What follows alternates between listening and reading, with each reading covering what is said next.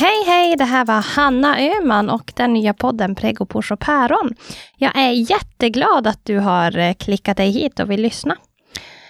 Det känns så fantastiskt härligt att vara tillbaka. Jag har haft ett långt uppehåll. Det har varit en eh, flytt och en graviditet och allt möjligt där mellan himmel och jord. Och nu är podden tillbaka, Prego Push och Päron. Jag drabbades själv av en så kallad svinkterruptur, vilket innebär att jag sprack hela vägen från slidan bak till anus och upp en bit i ändtarmen.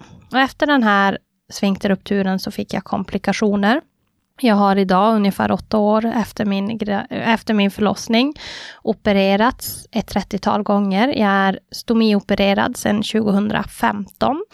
Så min förlossning påverkade mitt liv på sätt som jag aldrig hade kunnat förstå. Den vackraste stunden i livet är för mig även starten på mitt livs största utmaning.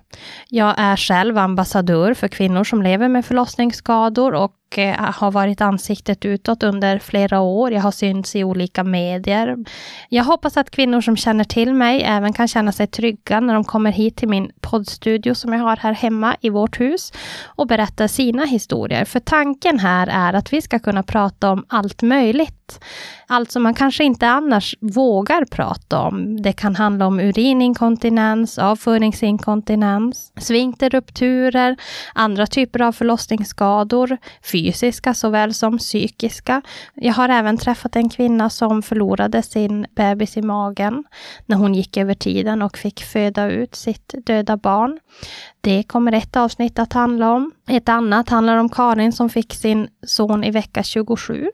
Så att allt handlar inte om förlossningsskador, men eftersom jag har den bakgrunden jag har så kommer väldigt stor del av tiden i den här podden att läggas på just förlossningsvården, förlossningsskador i synnerhet.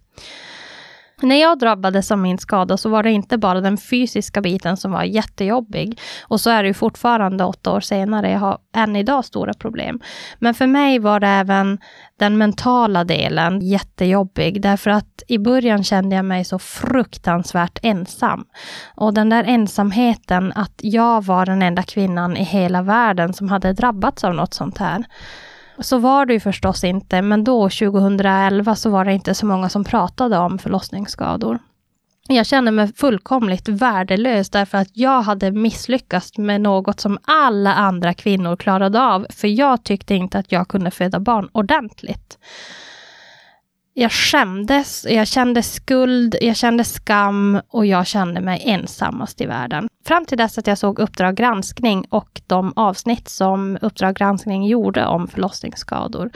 Det ena avsnittet hette Spricka hela vägen och det andra hette Skammen om jag nu kommer ihåg rätt och då förstod jag att jag inte är ensam.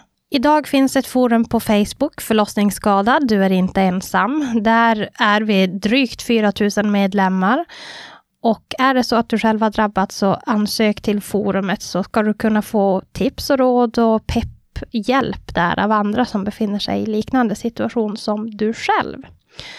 Jag tycker att det är jätteviktigt att vi pratar om det här och därför så tänker jag att min lilla podd kan vara ett väldigt bra forum.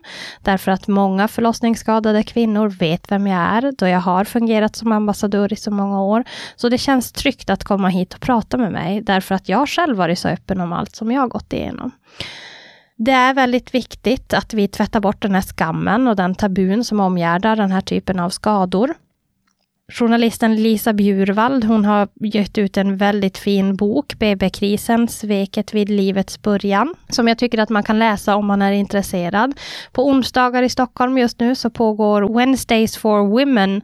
Så finns du i Stockholm så tycker jag att du ska ge dig ut och vara med i kampen på onsdagar.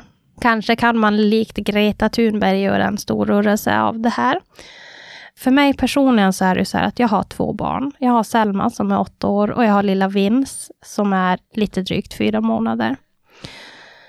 Förhoppningsvis ska ju Selma föda barn en vacker dag.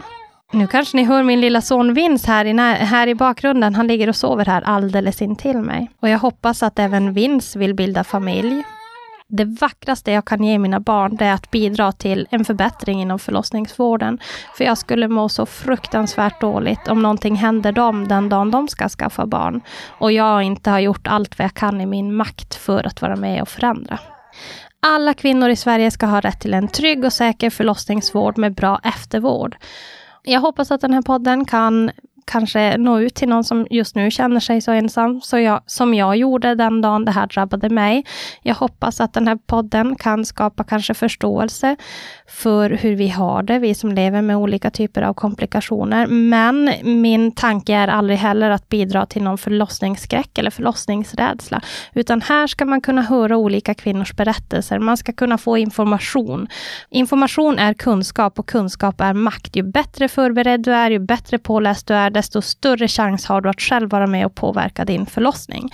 Jag hoppas att du vill lyssna på Prego, Push och Päron. Välkommen hit!